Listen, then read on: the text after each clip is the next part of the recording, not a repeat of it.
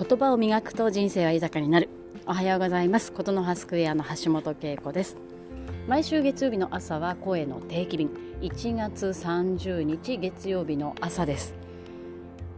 えちょっとバタバタしていてですね。5日ぶりに運動場に来て走りました。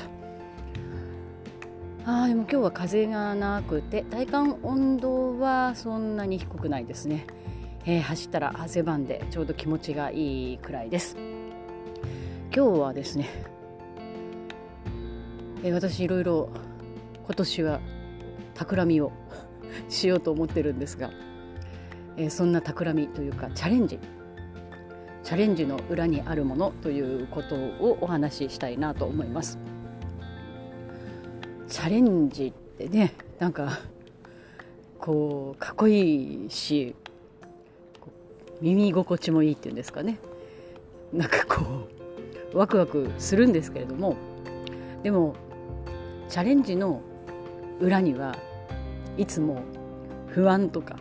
心配とかいっぱいそういうもやっとしたものがあるんですよね。でまあそのうまくいかなかったらどうしようとかうん例えばイベントだと人が集まらなかったらどうしようとか、えー、何の反応もなかったらどうしようとかリアクションゼロだったらどうしようとか、まあ、小子者の私にはいっぱいいっぱいそういう、うん、心配事怖いことが出てくるんですね。それを乗り越えた時に初めてチャレンジ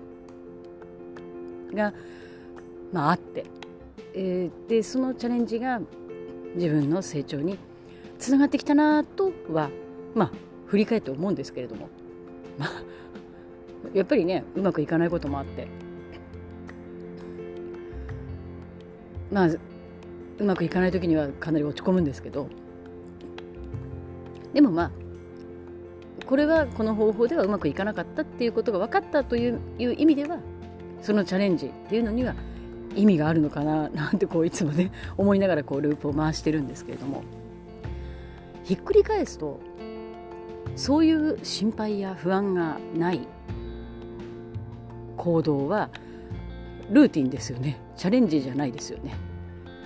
普通にやっていることですよね。つまりつまり あの恐怖を感じた時こそ恐怖っていうとちょっと大げさですけどね。心配や不安がある時こそチャレンジがその裏側にはあるのかなとも言えるかなと。で、まあ、ちょっと似た言葉で、まあ、ある勉強会で大事なことはいつも面倒くさい。大事なことはいつも面倒くさいんだ。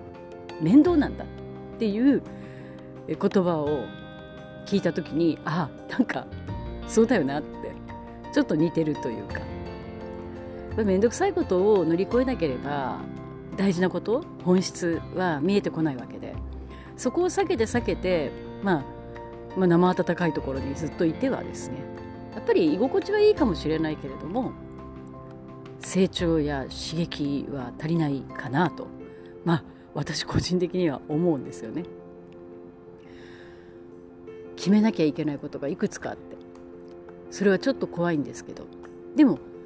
今週はねちょっと仕事も落ち着いたので前に進んでいきたいなというふうに思っています。皆さんはどうですか？1月終わりますけど何かチャレンジ始めましたか？それともこれからしますか？また何かねえーとこれ宣言すると